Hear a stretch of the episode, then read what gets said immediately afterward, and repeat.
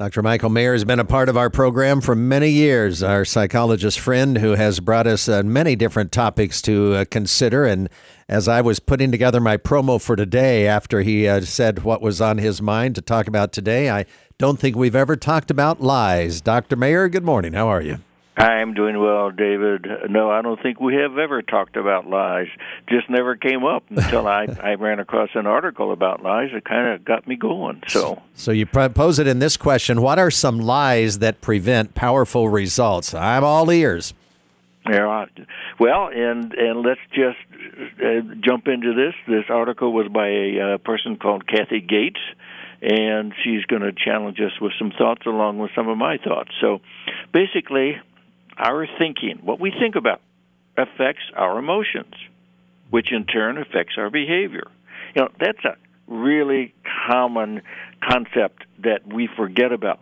So, in other words, our feelings are not caused by a cranky boss or an inconsiderate friend, but rather our feelings are caused by what we tell ourselves about these circumstances.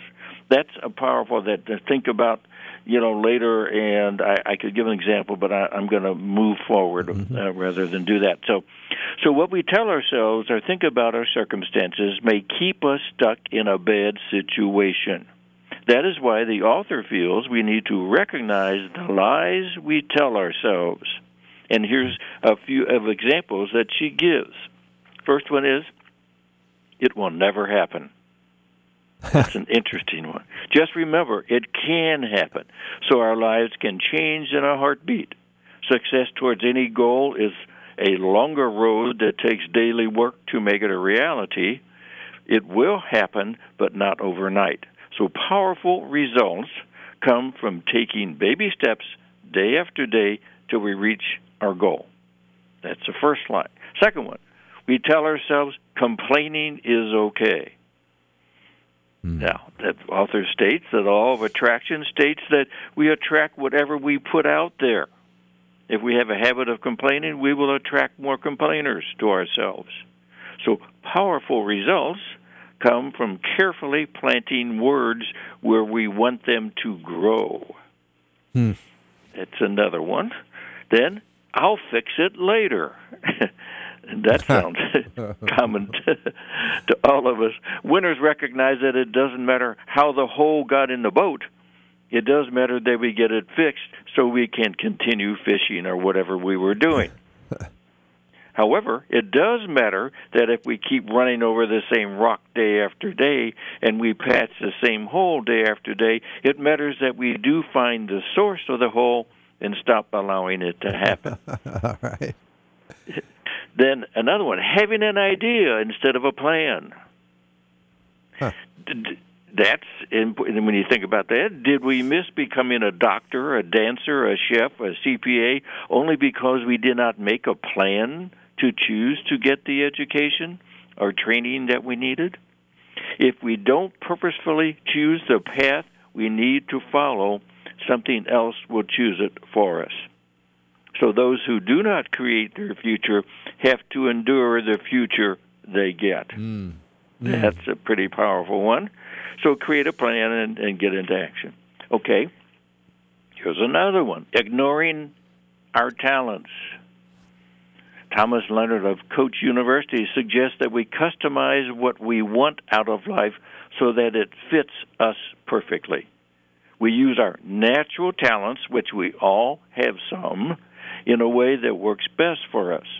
We often get so busy dealing with life's daily crises that we end up frustrated with busy work instead of taking the time to sort out what we are good at. Let our strengths help us and be willing to ask for help with the rest. So customize what we're going to do. And we got this one having elusive goals instead of doable goals. And this is just a quick example. An elusive goal is lose weight. A doable goal is walk 30 minutes three times a week. That's a plan of action that is measurable goals. And I've talked about that in the past. Mm-hmm. And this last one, adopting a what I do doesn't matter attitude. That's a real powerful one. It's easy to tell ourselves that other people or circumstances prevent us from doing something. That our puny contribution won't matter in the long run.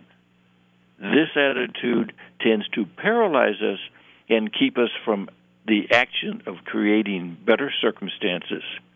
Be honest with ourselves, listen to ourselves, and then do what needs to be done. So that you know that's a simple bottom line what i wanted to get across and the bottom line is be honest and find the good truth in ourselves not the lies and then begin to believe in ourselves and produce powerful results in life those are tough. I like those, and I hope that anybody who just tuned in and was uh, catching this on the fly heard some of those and realized that what Dr. Mayer was saying, those were the lies that we tell ourselves. You have to overcome those lies and make it more productive. So I like those, although uh, I think I've I've shortchanged myself by lying to myself a lot of times in the past. And you just pointed out what lies I told myself. I, uh, that's tough, but that's good. That's good. Yep. Dr. Mayer, thank you. You're welcome, David. Uh, Mike Mayer, our guest, will return again. This is Columbia Morning at KFRU.